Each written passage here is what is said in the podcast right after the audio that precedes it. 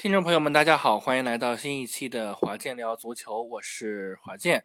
呃，今天这期节目的开头呢，还是要跟大家说一下我们的几种收听方式啊，因为我们最近有一些变化。呃，那么常规平台呢，大家还是可以在小宇宙和喜马拉雅上搜索“华健聊足球”来听到。那同时呢，呃，最近我们的节目上线在了 QQ 音乐和苹果播客。那大家可以在这两个平台上呢，一样搜索“华健聊足球”，啊，来听到我们的节目。同时呢，也可以在这个文案当中查看到加入到我们听友群的方式和方法。如果大家有兴趣的话呢，也可以来到我们的这个群当中，跟我们的嘉宾啊一起来交流。那今天我们的嘉宾啊，华健，Hello Hello，好久不见，听众朋友们，我想你，是因为太忙。所以很久没来了，嗯，每次华界来啊，我们的节目的收听量就会上一节。我实话实说啊，我我我是看数据的，每次华界来，数据就上一层啊。所以我跟华界说，我说今天一定得让华界来一期。我们年前的最后一次更新，其实这期本来是年前不更的，我们是想在年前年后更的。但是因为最近话题确实比较多，不管是国内还是国外，呃，发生的这个事儿也比较多啊，所以来跟大家聊一聊。呃，今天我们的模式，因为是我跟华姐两个人啊，所以今天我们呃就没有主持人这个事儿了。就是华界可能会问我，那我也会问华界，我们会是一个很自由的一个交流的环节啊。那好的，先跟大家讲一讲我们今天会聊的内容啊。我们大体上会聊两个部分，第一个部分呢，我们会稍微说一下，呃，节礼日的英超啊，刚刚过去两轮英超其实还是非常刺激的。那么，另外就是我们会聊一下，呃，最近国内足坛上，呃，让大家很关注的一个事儿啊，就是上海申花，呃，吴金贵主教练啊，呃，在夺冠的情况下啊，被呃下课了，被下课了。啊，为什么说是被下课呢？因为原则上来讲，吴指导还是有有一年合同的，所以其实是一个被下课啊，是被迫下课。那今天这期节目呢，我们会跟大家来聊这两个话题。那么按照这个时间顺序啊，我们从从前往后说，因为申花这个事儿呢，其实是已经发生了两三天时间了。那么英超节礼日大战呢，其实是呃今天凌晨全部结束，才刚刚结束，所以我们还是从英超开始说啊。呃，英超啊，呃，我们说这两轮这个非常刺激，怎么刺激呢？呃，第十八轮的时候，我们知道，呃，利物浦跟阿森纳。来了一场强强对话，哎，结果呢，利物浦一比一战平了阿森纳啊。那么也从这个前半程来讲啊，作为利物浦来讲呢，呃，这个内战啊，贝格六内战，呃，一场未赢啊，都是打平啊，还输了一场，输给热刺啊。那么作为阿森纳来讲呢，这个一比一战平利物浦之后呢，哎，登顶了。但是呢，好巧不巧，第十九轮。利物浦呢，二比零赢了伯恩利，哎，那么阿森纳呢，这个呃零比二输给了西汉姆联，零比二。那么这样一来之后呢，对，这样一来之后呢，利物浦反而登顶了，成了呃这个节礼日之后的半程冠军啊。那么呃曼联这边呢，也是起起伏伏，伏伏起起啊，能输给伯恩茅斯。但呢，也是也能战平这个，呃，利物浦。利物浦。但是呢，对，但是呢，还能还能被铁锤帮砸两下。对，被铁锤帮砸两下。但是呢，又被切尔东啊，我们俗称的维拉啊，输这这这赢了维拉啊。要知道维拉现在是跟利物浦跟曼呃阿森纳是并驾齐驱的，成绩是高于曼城的啊。所以今呃，所以我不知道。呃，华界怎么看啊？这两轮或者这三轮的英超，就最近这个节礼日的大战。呃，别的比赛呢，我没怎么关注，因为都知道我魔球迷啊，怎么着得关注一下曼联。但因为我可能岁数也越来越上去了啊，就心里也比较脆弱了，就不是说就就呃呃，对对对对，我零七年出生的，这都被你发现了啊。那么。因为这最近呢，因为曼联真的是像那个华健说的，就跟怎么说呢，坐帆船一样，这种而且是浪涛滚滚的帆船，就浮浮沉沉，起起伏伏，真的是太生猛了，就像一只，呃，怎么说呢？呃，伪强队啊，伪强队，为什么呢？他遇强的时候不弱，哎，遇弱的时候也不强啊。为什么这么说呢？就从前面的赛程都看到了，就可能伯恩茅斯啊什么也能输输，哎，踢利物浦了闷平了，但是这是利物浦客场，对吧？这我印象当中，这好像是这赛季目前啊，只有曼联好像在安菲尔德啊撸走的那么一分。啊，这也是而且是曼不错的成绩。唯一的一场平局，本赛季。那别扎我，呃，是有点扎心啊。那至少这个平局的确是拼下来的，那就像半场攻防一样，看得我真的是扎心的很啊。但没办法，这不管是心态还是纸面实力啊，也可以理解。那么，哎，以为会好一点了吧？被铁锤帮棒棒砸了两下，但。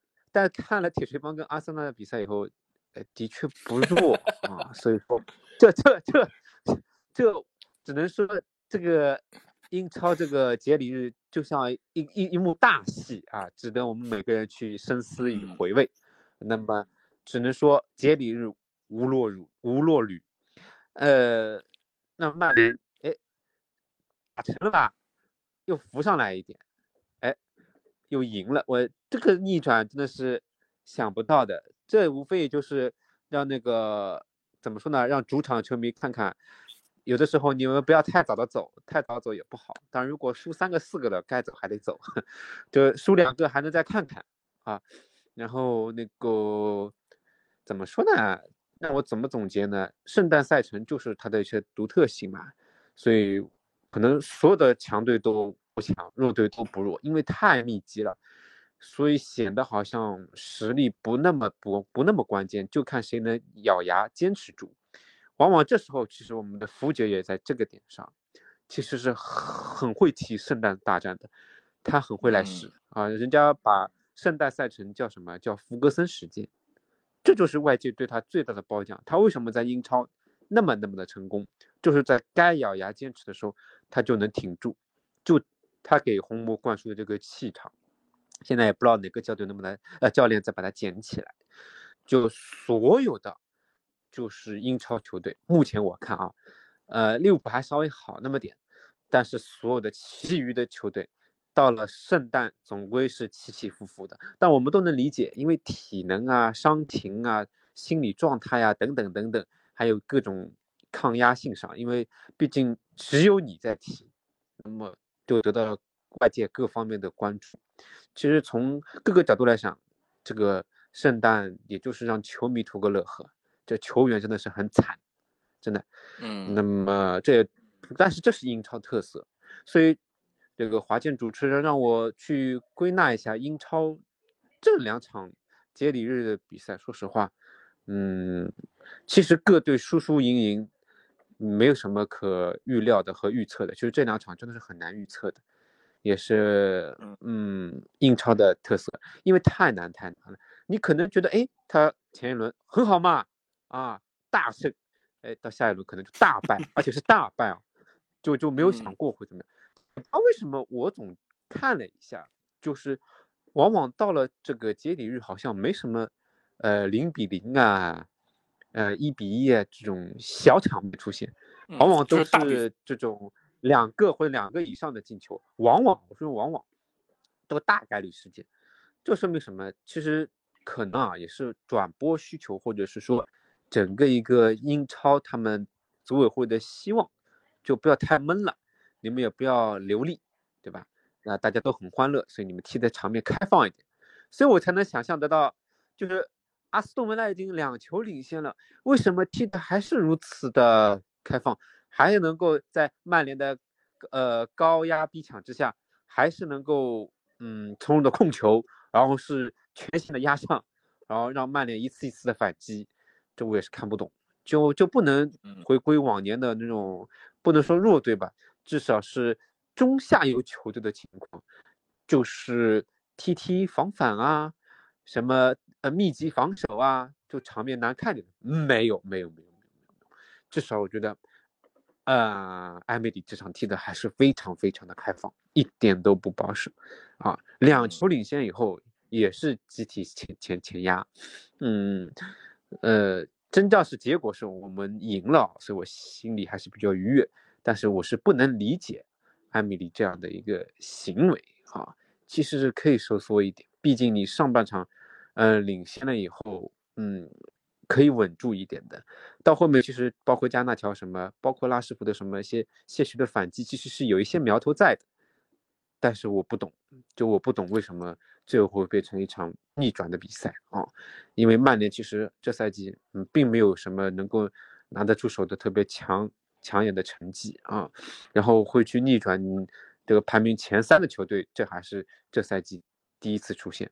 往往就是上主场该该该输给曼城就输给曼城，就没没脾气的，就一点一点想法都没有的，直接缴枪。但是，阿斯顿维拉倒是给了我们一个惊喜，这也是我看不透，可能也就是节礼日吧。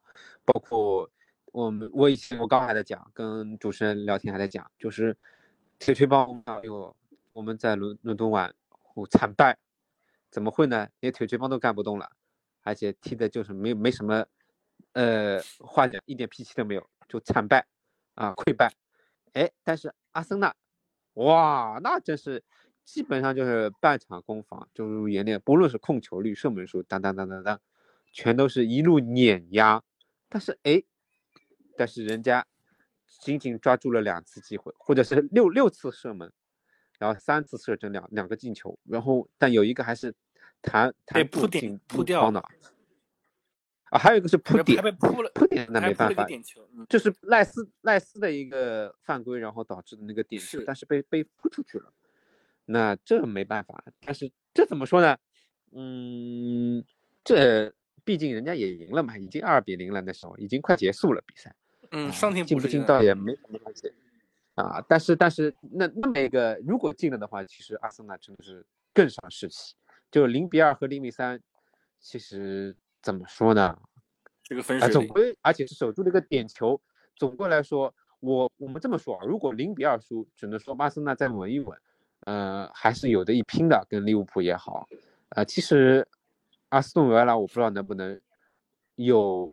当年莱斯特城的风风采啊，能不能说咬住这个夺冠集团？但是如果他咬不住的话，可能曼城可能随着伤员啊什么回归可能会起来。如果阿森纳不稳住的话，又变成了老剧本，就呃阿呃不曼城和利物浦就就就又开始了。但这也是外界不是很想看到的，英我想英足总也不是很乐意，对吧？总总这几年就年年看你们，去年阿森纳好不容易。翻呀翻呀翻呀翻翻上来，爬呀爬呀爬爬过去，但是还是不行，到最后还是掉了链子。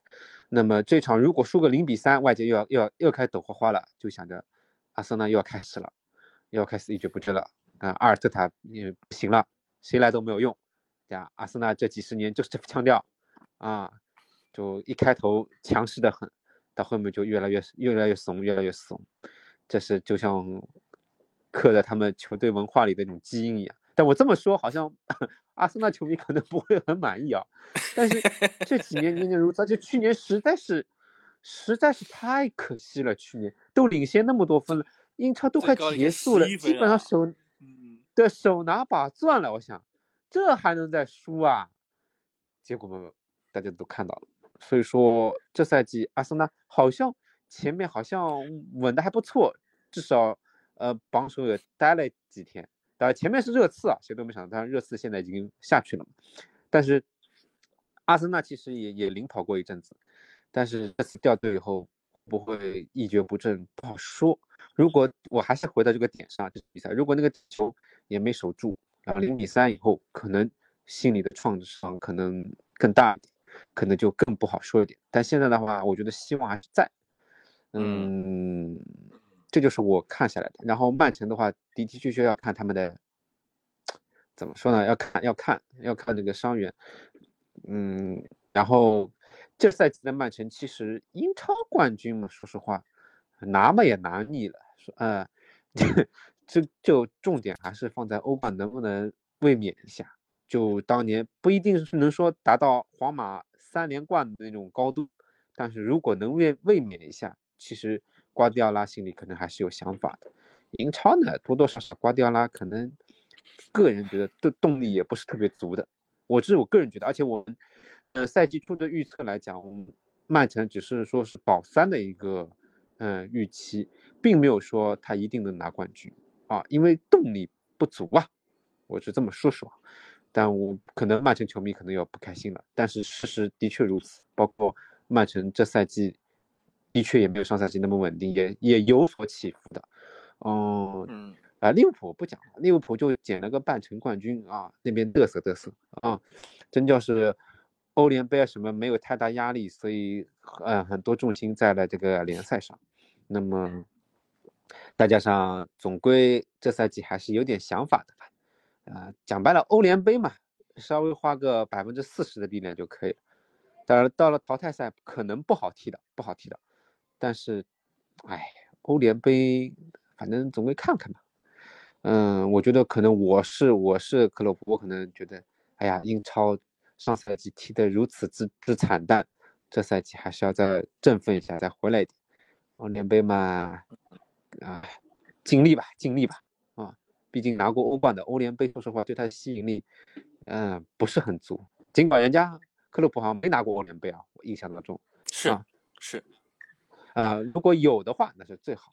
没有嘛，其实因为这赛季英英超的争冠形势也没有说的确很乐观和乐观。毕竟阿森纳，嗯，阿斯顿维拉我我略作保留啊。当然这赛季踢的的确是很亮眼。啊，包括我们以前说的纽卡也好，现在包括铁锤帮都莫名其妙的站起来了，不懂。当然了，它只是一个搅屎棍的作用啊，导搅局者。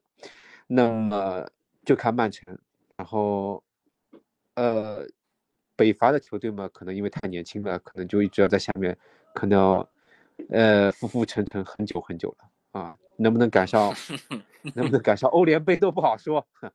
嗯。曼联嘛，的的确确还是要冲着这个这个欧冠去的，啊，但是我估计呢，呃，能踢踢欧联就蛮好了。倒不是说我我要攒人品什么，因为实在是太不稳定，就感觉滕哈赫的帅位岌岌可危的时候，莫名其妙赢一场，然后赢了一场以后，又凭着这个呃胜利果实可以糟蹋两场，所以真的是这赛季可能他也就这样浑浑噩噩的过个度吧。哎，其实下赛季真希望。腾叔还是啊，去支教喝甲，这就是我我这是我我嗯这两天看了一些集锦，然后关注了一下曼联以后，我对整个英超的一些个人比较片面的一些看法，呃不喜勿喷啊，你们可以尽情的来听这个节目，但呃轻打轻打轻放，那么来。主持人，你聊聊看，这个毕竟是圣诞大战嘛，你是怎么看？包括对利物浦的表现。呃，其实我觉得特别有意思的点啊，就是分享一个我觉得很好玩的，就是我我每次看利物浦呢，利物浦总是踢得磕磕绊绊；我每次不看利物浦呢，利物浦踢得特别好啊。这个呃，第十八轮利物浦打阿森纳，我还真看了，看了，我我我我我我看了一些。包括十七轮我也看了两场平局啊，十九轮替补恩利呢，我确实没有好好看，看了一点集锦，他赢了，啊，这个特别有意思啊。那么，嗯，其实，呃，我我我我会觉得比较，我我我我从今年这个圣诞的这个节礼日的比赛来说，我还比较喜欢。为什么这么说呢？就是今年的格局没有那么拉开，没有拉那么开。你像前年啊，我们上上赛季。呃，曼城是一骑绝尘的，啊，一骑绝尘。那么，嗯，对，一骑绝尘。那么，那么，呃，上个赛季是曼城、阿森纳、阿森纳、曼联的，嗯，啊，曼城、曼联、阿森纳的这个局面，啊，因为去年曼联是进前四，那主的还是阿森纳和曼城。对，那那你像热刺、利物浦、切尔西都没什么事儿啊，都是就是看客，啊，那今年就不一样。今年从目前来看，好像主主色调是利物浦跟阿森纳，但是有两个先提条件第一，曼城现在少赛一场，落后五分；第二，嗯，有一个搅屎棍儿阿斯顿维拉。我不认为阿斯顿维拉今年能进前四啊，我不认为能进前四，但是我认为他能进前五、前六。我认为他能进前六，啊，我大胆预测他不能进前四，但是我觉得他能进前六。就但是但是但是，你不管他能不能进前六还是前四，他现在就是一个搅屎棍儿，他的排名就排在第三，啊，那么，对吧？那么再加上西汉姆联，西汉姆联就是半西汉姆联，我这个半程搅局者，嗯，是半程冠军的影响者，不是说缔造者啊。对，就是西汉姆联，第一是它影响了 半场冠军的这个这个这个走向啊，应该说其实是阿森纳了半场冠军啊，但是他最后影响到了这个结果。第二呢，呃，十九轮比赛之后，我今天看了个数据啊，说啊说西汉姆联首次达到三十三分，也就是说，以往来说西汉姆联他是达不到。这个分数的，就是十九轮之后，他是达不到这个分数的，嗯啊，但是他这次达到了这个分数，所以今天我看到我们的很多媒体人，包括很多的解解说员都在喊话，哎，你们还不给莫伊斯来个续约合同吗？带这么好，对吧？呃，西哈姆今年是锤了曼联，锤了阿森纳，对不对？就是豪门球队都被他锤了一遍啊，所以我觉得确实今年。西汉姆联还是有很很还是很有作为的，包括他在这个呃欧联杯的赛场上成绩也不差，也是小组头名出线的，啊，他也是嗯嗯。呃多线作战哦，不是单线作战哦，啊，所以我觉得嗯嗯。今年的西汉姆联和阿斯顿维拉是两支非常能搅和的球队，是那个搅局者，蛮好的。哎，那时候纽卡嗯纽卡去哪儿了？纽卡这两轮好像不是很活跃了，我倒是也是疏于关注了。啊，嗯，你纽卡呢这可以和我是这样啊，就是们听众朋友分享一下。呃，纽卡是这样，纽卡呢，呃，这个最近啊伤员比较多啊，好多人都伤了。嗯那么其实他的整个阵容就非常的不不不齐，那么嗯呃，经常会遇到这种惨败大败啊，所以嗯嗯嗯我觉得纽卡从眼下来讲，他会暂时的脱离出这个呃抢戏的行列吧，暂时会脱离出这个抢戏的行列啊。那么呃，我我认为两分优势的这个利物浦作为半程冠军，其实没有任何的优势，不管是从心理来说，还是从各方面来讲都没有优势。他这个两分，它只是暂时的，而且我们要知道一个非常重要的因素啊，现在利物浦的伤员特别多。呃，原来的正印左后卫齐米卡斯伤了啊，罗伯逊早就伤了，我们就不说了啊。就现在他已经没有真正的左后卫了，他的左后卫是用右后卫去客串的，戈麦斯啊，乔戈麦斯啊，就是这个事儿是一件很可怕的事情啊。那么中场呢，呃，我们知道马上要亚洲杯了啊，那亚洲杯的时候呢，这个呃远藤航啊，作为防守型中场，他要走，他会去日本踢球啊，为他的国家队效力。那么这个期间呢，还有非洲杯啊，那非洲杯呢，萨拉赫得回去踢球啊，为他的国家队效力。那么利物浦呢，等于说是防线上，或者说是呃后腰上吧，我们或者说就是防线起的最后一环啊，要走。攻击线上最强的那个点也要走，那么他进攻力靠什么保证呢？对吧？这也是个问题。那努涅斯能解决问题吗？我认为，嗯，难难难有作为啊！十二轮不进球了，这一轮好不容易进了一球啊。那么迪亚斯呢？迪亚斯是那种只会过人的球员，而且是只会内切的球员，你能靠他吗？好像也靠不住。那唯一能依靠的是谁？哦若塔。啊，啊，那你真是太谦虚了啊！利物浦的底蕴还是在的，尽管萨拉赫什么走伤的伤，走的走。那我们这边呢？这边我们这边顶多就霍一轮铁树开了个樱桃花啊！开花了吗？这不是开花了吗？三比二赢了吗，进球了吗？加加纳乔也是挥霍了不知道多少机会以后啊，进了两个球，在这场比赛稍微证明了一下自己。然后那个那个那个那个那个那个，嗯，拉什福德这赛季就整个拉稀了。就真的是拉屎了啊！然后跟大马丁，人家这个球，因为我看得很清楚，你上去拼抢啊！但我不是说你要冲着那个门将去，你怎么能被门将给吓到呢？对吧？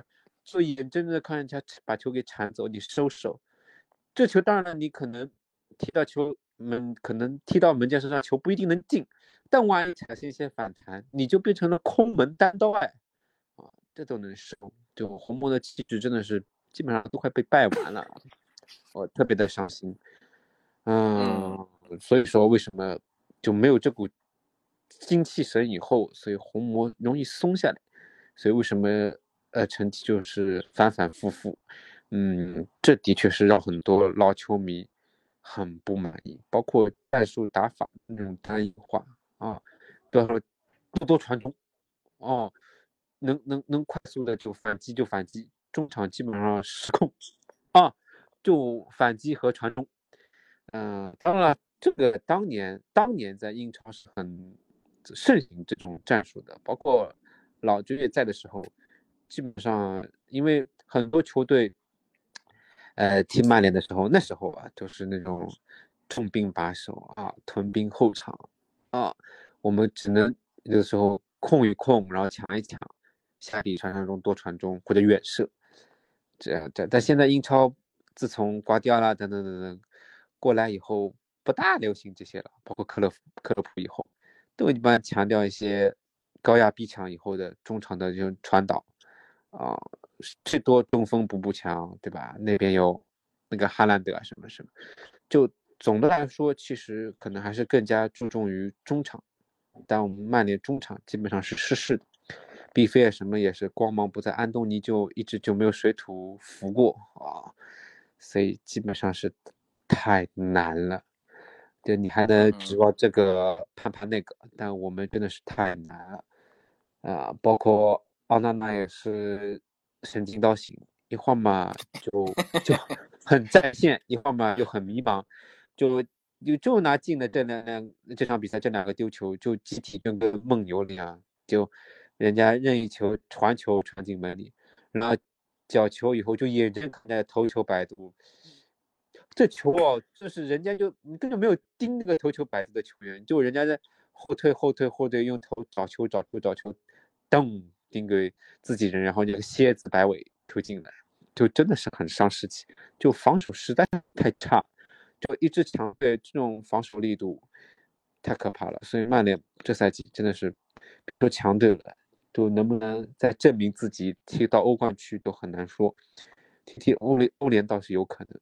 嗯嗯，哎，说到这个点呢，就是呃呃，我我我我觉得应该问问曼联球迷啊，因为我们知道就是呃双红卫那场比赛啊，这个 B 费没有上，曼联打的是防反啊，防特别好。那 B 费上之后呢？这个防反就打不了了，就不打了。那所以就是我不知道，作为曼联球迷的华界，你怎么看这个事儿？你这 B 费是不是可以少用用？那人家毕竟想增加强一下中前场的厚度嘛。这怎么说啊？就但是也太难看了。你你不来点中场球员不行啊！就不是防反，就说是半场攻防。我偶偶尔也就有一点点，就加纳乔什么，哎，那场比赛加纳乔也也有浪费机会，怎么跟跟那个切尔西的杰克逊有点像，就浪费挥霍机会的这个一把一把，真的是太浪费了。嗯，好不容易有有一些机会，结果还没有把握住啊。嗯，当然了，那那通过打阿斯顿维拉也是质量变引起了质变，就实在是给你太多机会了，你都不好意思啊。嗯，那么踢那那那场零比零呢？说实话，整体整体的中场肯定是失势的。其实滕滕哈赫其实是想想着做出一点改变，因为太风雨飘摇了。结果上去还还还不如不上。结果达洛特还还还不知道为什么裁判，啊，这个我略作保留啊，就不知道是想找平衡啊怎么地，因为前面毕竟场面上可判可不判的点球也好或者什么也好，没没判给利物浦，然后就莫名其妙的对裁判略有点意见，就就就就就双双黄，然后就红牌罚下，这一分钟内双黄，这这这这这这这说实话，这。身为曼联球迷，就颇有微词啊，颇有微词。但最终最终的结果还是能接受的啊，甚至于最终结果是好的啊。包括很多我看公众号也好，或者是很多曼联球迷群啊，呃，都说这场比赛就是万幸啊，各种运气，各种球员的努力。因为上赛季毕竟在安菲尔德特别的不美好啊，特别的惨痛啊。这场呢，我们是少输当赢去的。结果能路走一分，就是真的是已经很知足了。嗯，如果裁判不那么抢戏的话，可能还会再好一点。那主持人怎么看这场比赛？双红会说实话，尽管零比零啊，里面的故事还是很多的啊。我讲开了一些，我讲开了，当然是从曼联的角度，那您也可以从利物浦的角度来跟大家分享一下。哎呀，我我觉得大家可以听听我们上一期节目吧。上一期我已经说的够多了，关于利物浦的问题所在了。对，我上次说了，利物浦最大的问题就是没有预料到曼联会打打防反，没有预料到曼联会去放低姿态。因为我说，呃，双红会是一个历史源远远的比赛嘛，那么大家两个球队来讲肯定会打得很开放，利物浦肯定是这么想的。那么他没想到会有这个结果。那么与此同时，就是克洛普没有。就是这个结果出现之后，他没有做这个调整，直到七十多分钟才上了这个戈麦斯开始打这个边路传中。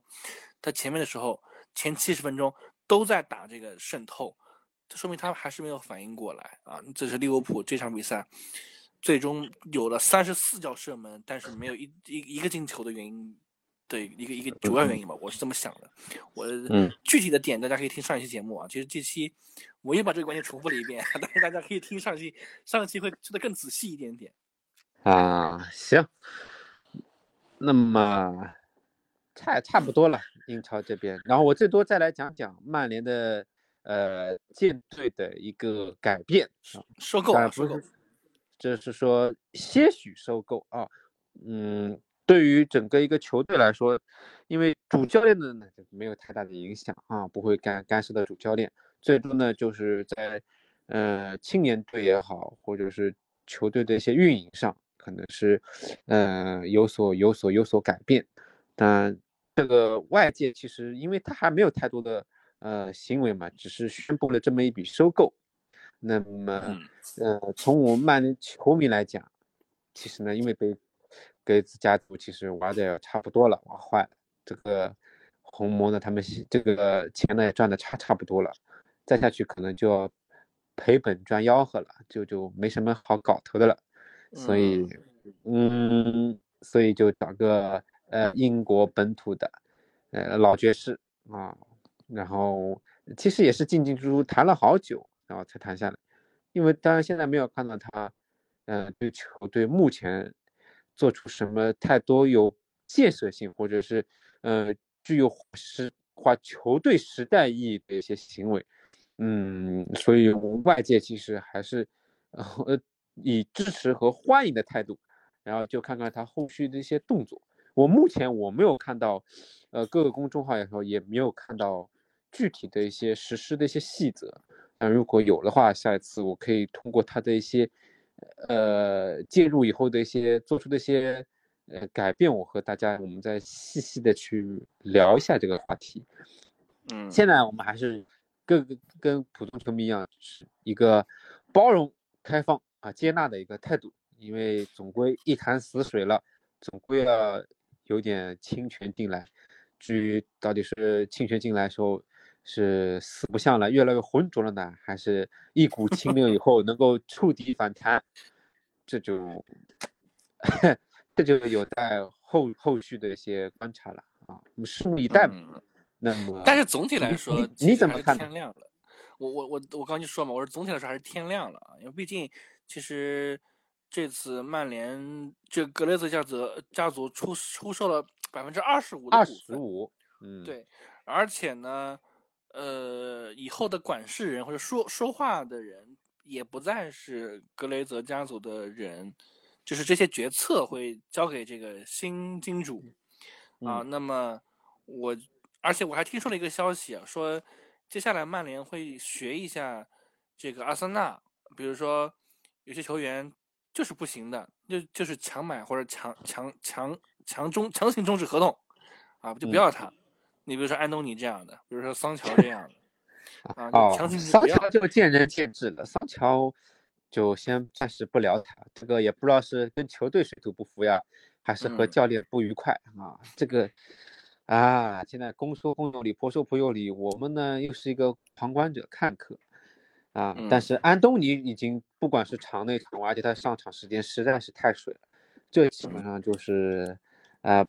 嗯，各各位都看在眼里的，这倒不是什么仁者见仁，智者见智了，基本上就一目了然的，他就是腔调了，也没什么可挽救的，对吧？该散就嗯散，是，嗯，对，所以呢，呃，就是因为阿森纳我们知道，就是之前的时候，像有一个呃尼古拉斯佩佩啊，大概花了嗯呃八千万英镑，八千万英镑啊，把他从呃这个其他联赛中当中买来的。那买来之后呢，就发现他在英超就是水土不服，然后后来就直接第直接处理掉了啊。那么就说，曼联接下来也会用这种方式啊，包括像范德贝克这样的球员也会处理掉啊。所以呢，呃，我们可以拭目以待吧。就以我的角度来看，我觉得曼联的天有亮的迹象了。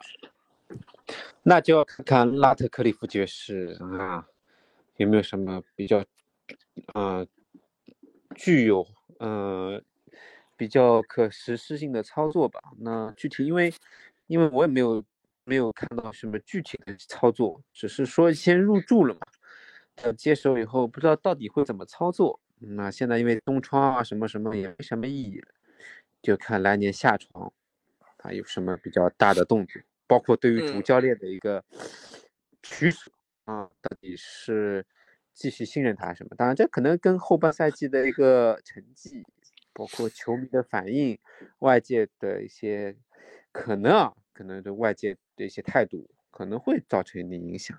那当然了，也是希望曼联越来越好吧。但 看看吧，看看。嗯，是。好，那我们呃最后再提一句啊，我们提一句下半个的球队啊，我们稍微提一句，我们就英超这个部分就到此结束了啊。我们今天其实想重点关注 我们中超的这边申花的这个事情，但是英超说的很多啊。呃，我们知道切尔西啊一直在北伐也是也是一直失败啊，因为我们知道切尔西的这个北伐失败，其实跟曼联的这种起起伏伏比起来。可能会更让车子球迷不能接受，因为我们知道这两年的时间里，这个切尔西花了十个亿，十个亿多啊。那么，但是他这个成绩特别差。当然，华界也说了嘛，这个呃，毕竟年轻啊，但是其实还是大家不能接受，是不可被原谅的。那为什么要说这个话呢？是因为我们知道，呃，狼队啊，狼队是一支嗯在保级之上的球队，基本上在这个成嗯在这个位置上，你保级无忧。啊，但是呢，你要让他成绩好吧，也很难。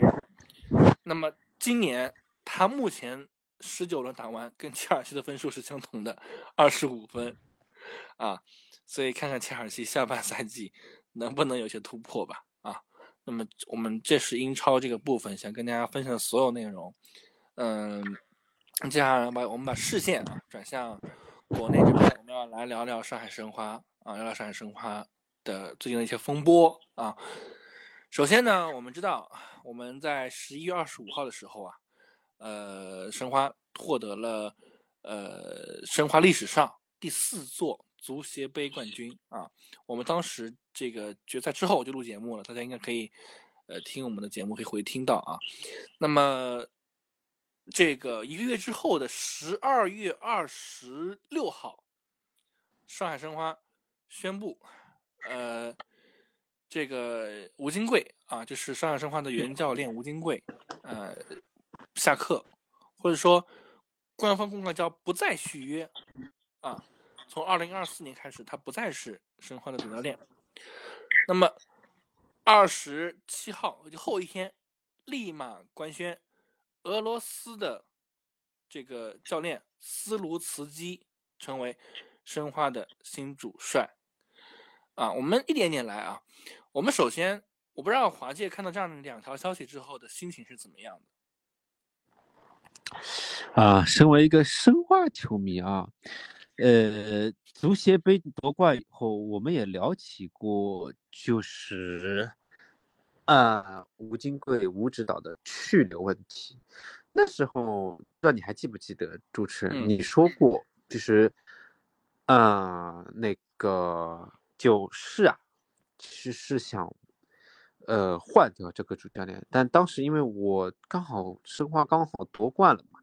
然后从那时候我是反驳了你一句，我说从俱乐部角度来说，嗯，他肯定是跟吴指导有有有各种各样的起矛盾的，但是呢，毕竟他是超额完成了任务的，呃，尽管有些许球迷那时候是不能理解，就是啊不是不能理解，就是是不不能接受吴指导再继续带下去的，因为从上赛季的。呃，德比大战也好，或者输给大连人啊，但人大连人家外外界戏称是送温暖啊，尽管最后没有保送成功啊。嗯嗯。啊，这个先甭去管他，但是就是包括呃德比失利以后对吴磊的一些亲握手啊，比较比较亲切的一些态度等等等等，呃，外界尤其是申花的一些老球迷啊，有些老球迷啊。我不是说所有啊，是有一些意见的，有些看法是不能被容忍的，包括赛后呃曹云定啊、李帅等等。那尽管李帅没上场，但因为看了，是鞠躬致歉的，就是很多球迷也是嗯呃不能说信任这种，至少是从态度上来讲也是勉勉强强可以理解的。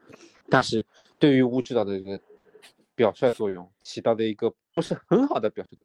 其实外界是的确是质疑声是有的，嗯，但是我相信俱乐部可能不是因为这个这个原因单方面做出这个行为。我先聊聊我内心的感受，就是我是不能理解的。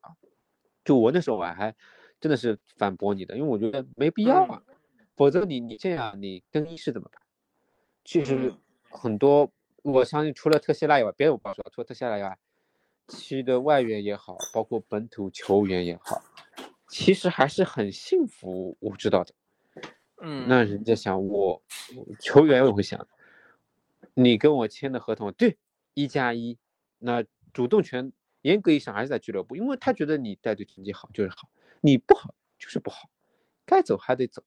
那个海港他们就是教练也是一加一的一个政策，但因为海港还算是客气。因为那时候说的是你这赛季的亚冠正赛你是必须要进的，因为要踢一场资格赛嘛，进完以后，然后你再去，呃呃执教球队。如果进不了的话，我们可以单方面直接当场就跟你，就是说不能说毁约吧，就结束终止合同。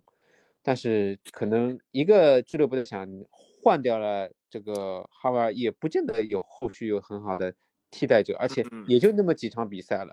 那么怎么得把这个中超冠军的，呃，奖杯得多拿下来？所以说没有换掉这个教练。那那申花就很有意思了。申花的这个一加一的条款就是成绩优于去年，包括这个足协杯，那时候是没有考虑到的。如果说能够得到一个冠军的话，因为那时候就已经到决赛了，说球迷想，如果足协杯得了冠军，然后名次。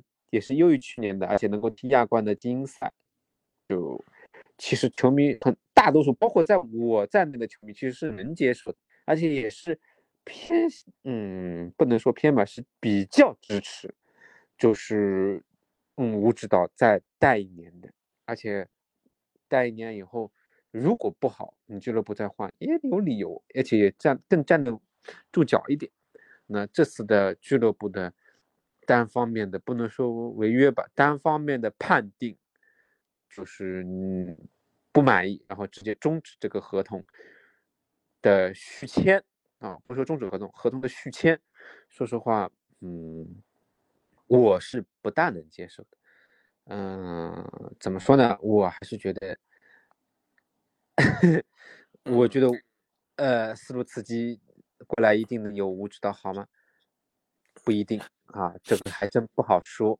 嗯嗯，我都对来年申花的成绩产生了一定担忧。当然了，如果说申花能够引进一些不错的球员，啊，传闻中的球员，然后再加上一些给力的外援，然后教练水平稍微在线一点，像他在。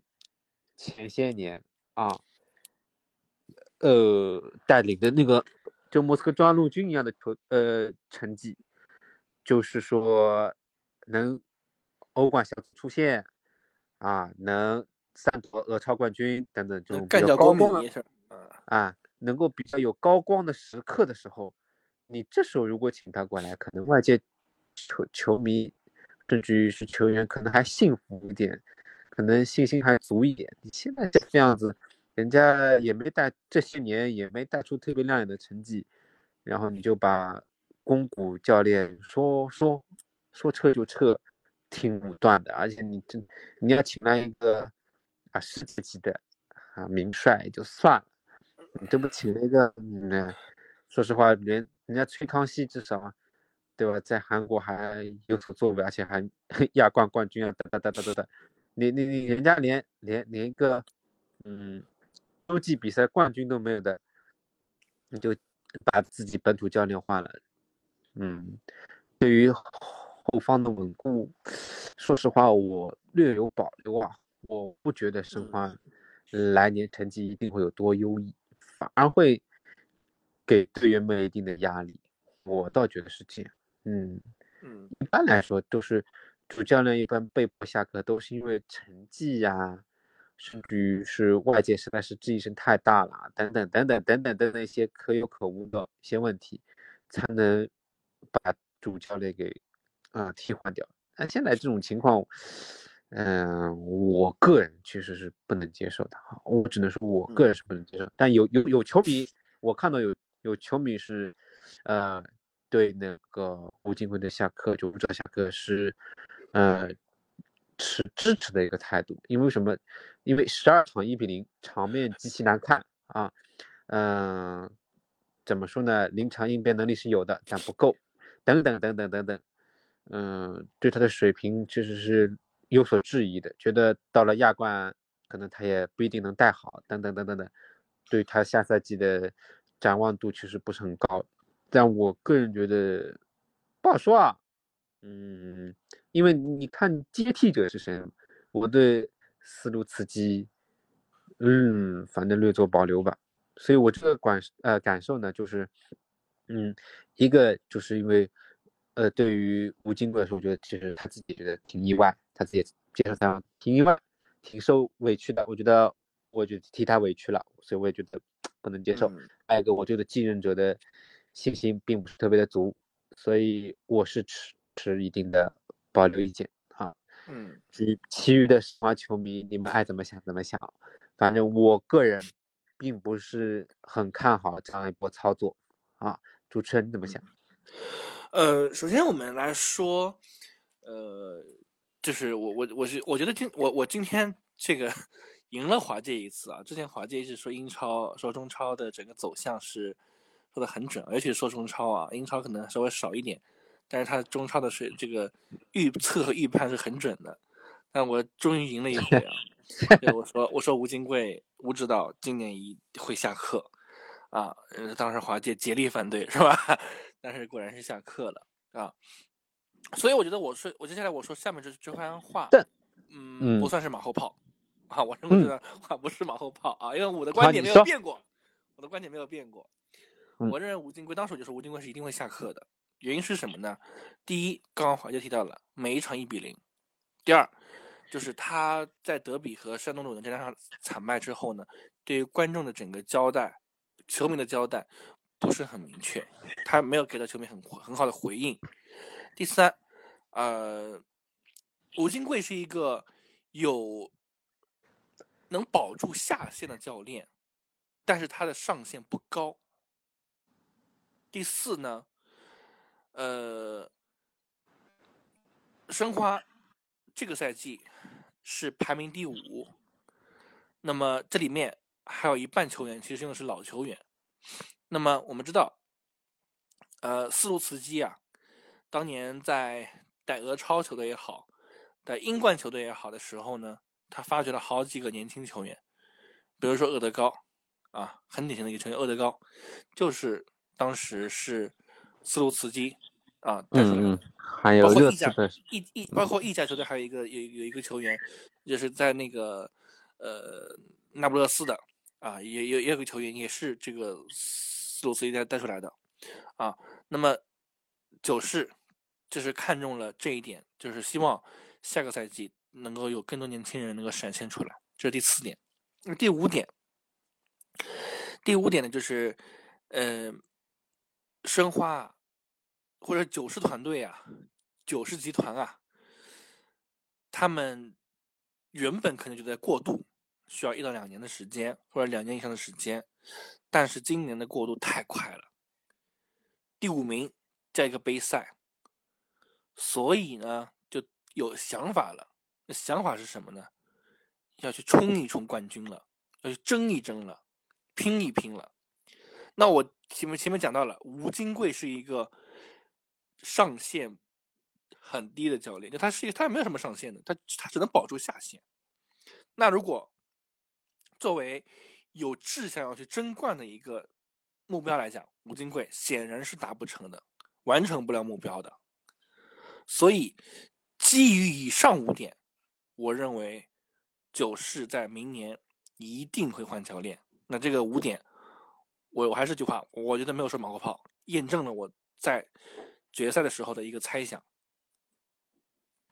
啊，我尽管我预测是失败了，我认为他不会下课那时候，但我没有想到九是如此下作啊，是吧？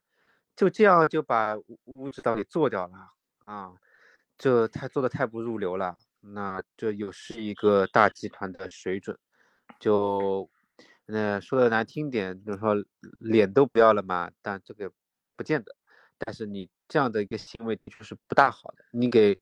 外界释放的一个信号就是，啊，不能说薄情寡义吧，至少也是寡淡无味的，就是人情味上的就是淡了很多的。那很多教练也是要跟你把合同什么都签的死死的，不要模棱两可的什么一加一了这种这种莫名其妙的合同，以后在在九十这边是不大的盛行的啊，要么一是一，二是二，没有一加零点五这种说法。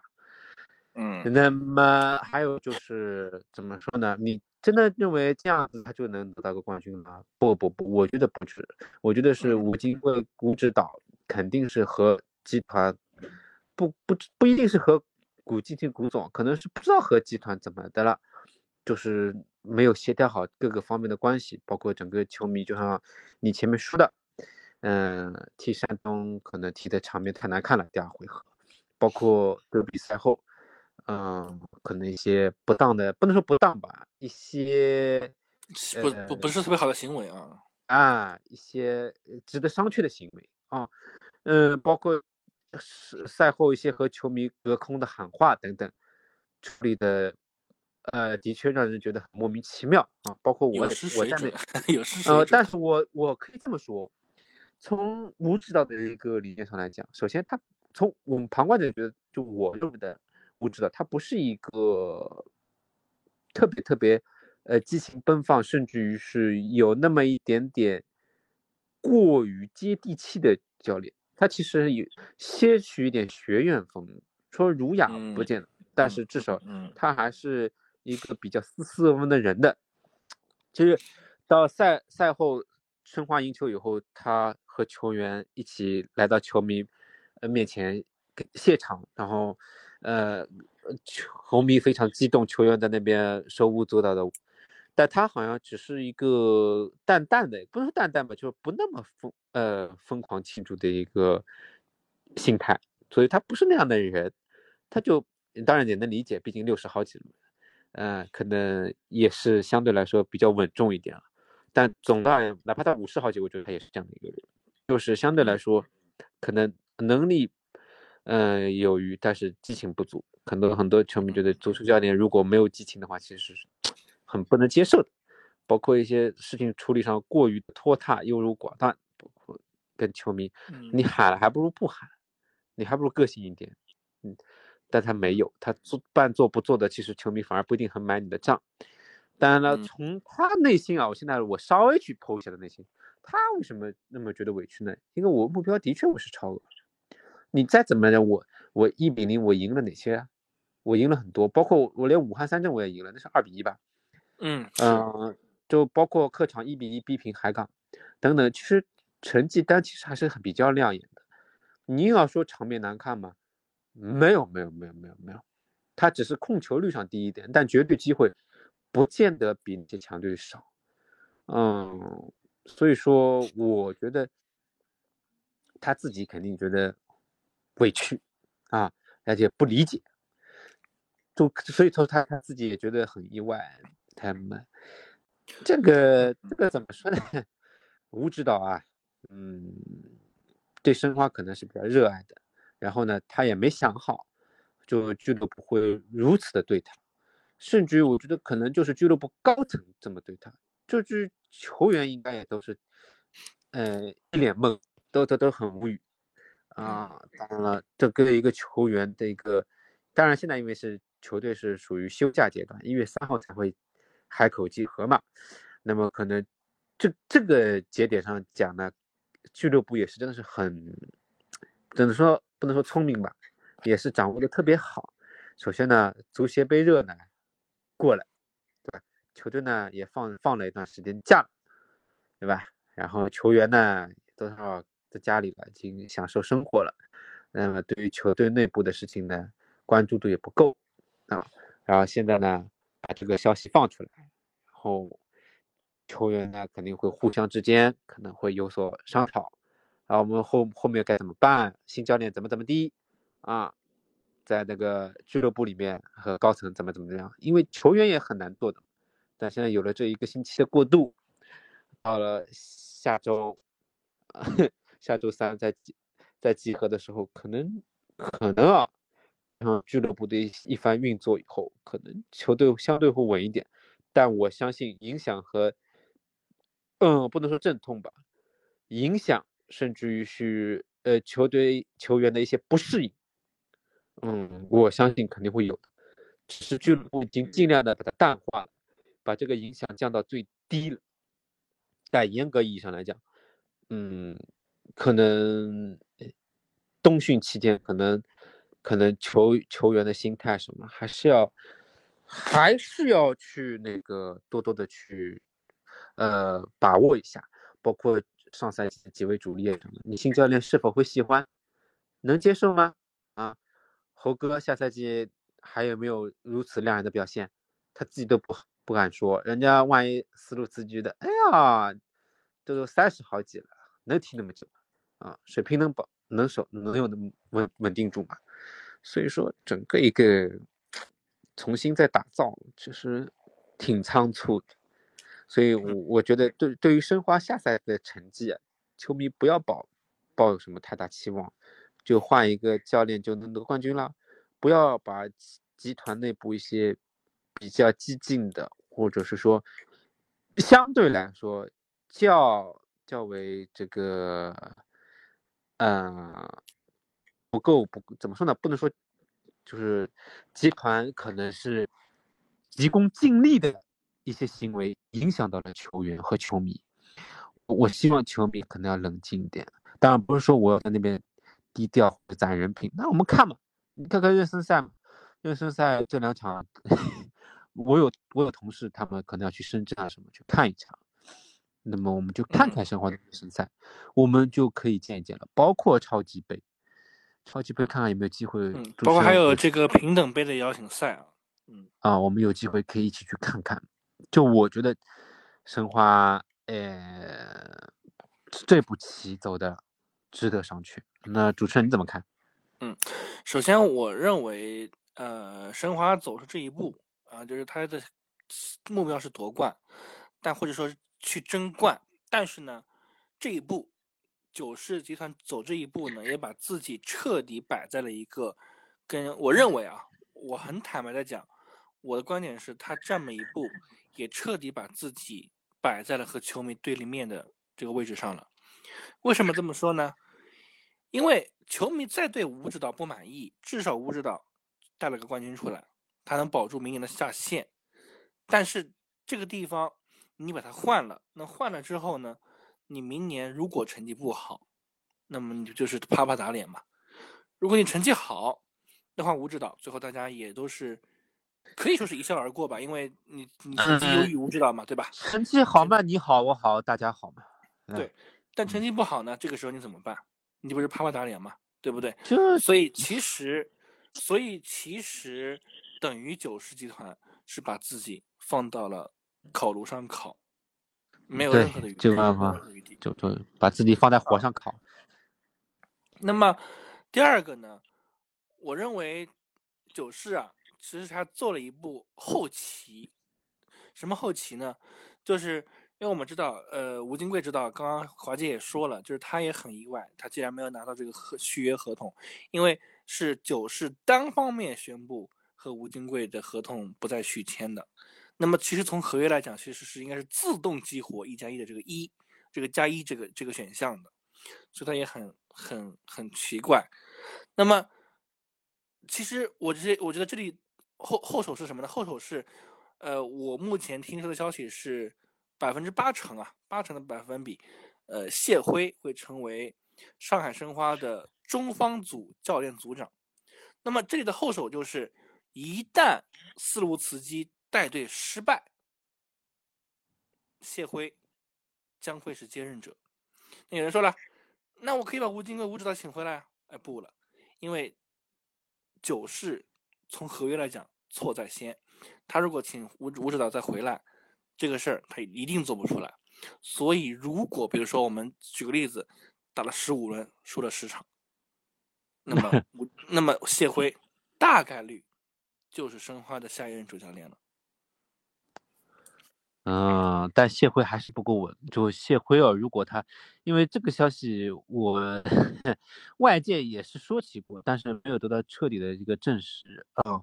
包括我看球迷群里也有人在讲，就谢辉啊，大连保级失败了，然后回到上海，哒哒哒哒哒哒，可能要到申花什么什么。但这个这个这个这个这个事情，说实话太太太令人意外了。如果真的是这么这么一个行为的话，其实俱乐部真的是把自己给作死了。嗯，但也有也有也有球员，呃，不，球迷开玩笑说，啊，就是国企啊，我国一般领导班子换了以后，先干嘛呀？换之前先访问俄罗斯啊，啊，所以为什么那么多好教练不请？啊，我们要要去找个俄罗斯籍教练啊？为什么？啊，国企嘛，要响应政策号召啊，中俄友好啊啊！但这这话呢，呃，呃，就开个玩笑。当然了，也也可以呃些许的去解释一下为什么这个不行，那个不要的，就选了这么一个货。这也也许是国企文化的一个呃嗯延伸啊延续，但这只是球球员的球迷的一种调侃。那可嗯能教练的能力，包括一个年龄，包括他已经五十二岁了，刚好是一个相对来说，呃，半老不少的一个状态，相对来说是更容易从教练层面来讲是正好，其实。哎，黄金段。那么我们就看看啊，九世看中的这个教练究竟能给申花带来多少冠军嗯或者是改变。嗯，年轻球员能嗯够啊、不能说厚积薄发，能够突然之间呃开窍吗？开窍，或者是说呃升级啊，挡球，嗯、包括其实已经不能说废掉吧，其实已经有点稍微淡出视野的周俊辰也好，刘若凡也好，啊，能否重新激活他们？包括上赛季，嗯，表现的相对来说还算不错的几位球员，年轻球员能否有更好的能力展现出来？那我们就期待一下吧。我呃我只是劝大家要冷静、冷静再冷静，而且嗯真的，呃，一个冠军都没有，你们也不要感到意外。这下赛季就真就冲着联赛冠军去了，做梦吧！山东下嗯赛季可是还是很有竞争力的，他们的开局就不会像今年如此混乱了。啊，真的是蛮难踢啊。嗯啊，祝申花好运吧。嗯，那那我认为，呃，斯卢茨基来在申花会有几个不利的因素啊。我其实刚才在华健的时候，我也做了思考，也可以大家做个参考和分享，看看我的验证啊，我说今天说的话会不会明年灵验啊？我们 可以期待一下。好的首，先啊，斯卢茨基，我认为，嗯，未必能够带好申花，原因有这么几个。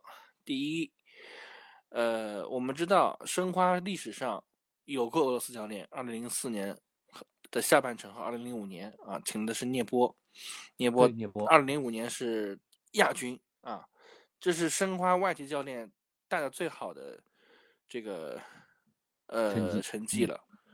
啊，呃，非常好的成绩，这是，呃，应该讲外教里面是成绩最突出的之一啊，呃，那么，呃，时隔小二十年再请一个俄罗斯教练来，啊，第一，这个是很意外的，啊，那么这里面的问题是什么呢？问题是。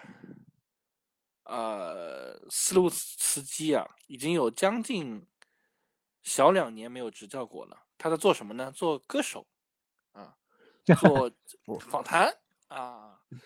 的确的确，我我听了他的歌喉啊，啊，那么这个我觉得其实是，呃这这是一个疑问啊，这是一个疑问啊，是不是能能真的重操旧业，是不是能带好，这是个疑问。那么第二个点，第二个点是什么呢？你看上去他好像有很多好的履历，什么中央陆军的什么几冠军啊，什么带过英冠啊，但是他其实也没有把这些球队带带进真正的豪门行列，没有啊。第三，俄罗斯教练的战术啊，呃，或者说斯卢茨基的战术啊，其实已经是五六年前的战术了。他的战术适用吗？打问号。第四啊，最后一点，第四点，这是一个对亚洲足球一点都不了解的主教练哦，他一点都不了解哦。那这个怎么会能带好呢？这就是跟我们当时的这个花帅弗洛雷斯是一样的。所以基于以上四点，啊，我今天就放这个 flag 在这里。我认为斯洛茨基百分之八十会在球队的中途或者下半场下课。哦，直接是下课是吗？下课。哦很好，啊、好，这这这这期节目我们要保留一下啊。到了中途的时候啊，看一下，其实我是不看好的。那你这几点呢？前面我因为也没有像你这如此系统的去总结，但是总的来说，我们的看法是一致的。但是你要说他什么时候下课呢？我不好做定义，因为我觉得俱乐部自己选的人，那再再再难看，除非难看到保级了，否则再难看，自己得把这个锅给吞进去。我觉得只要申花在前八，俱乐部就忍痛也就一咬牙也就坚持下来，来年再换。所以不好说啊，给他的弹性还是很大的，因为成绩指标讲白了，只要在前八，我个人觉得俱乐部就不会让他下课。然后看外界不是在访传嘛，谣传说什么韦世豪啊、高准翼啊、啊林良铭啊，高天还有就是意啊都要来啊。啊不是呃高高天意不是高准，呃比较好的几个几个再请几个外援啊什么，就如果说球员个人能力能够拯救球队的话，不好说啊，嗯，而且成绩指标，因为是俱乐部自己请的嘛，可能会比带乌指导可能要更宽容一点啊。到时候又有话说了，我这个我们教练他还在磨合，还在适应啊，嗯以后会越来越好的。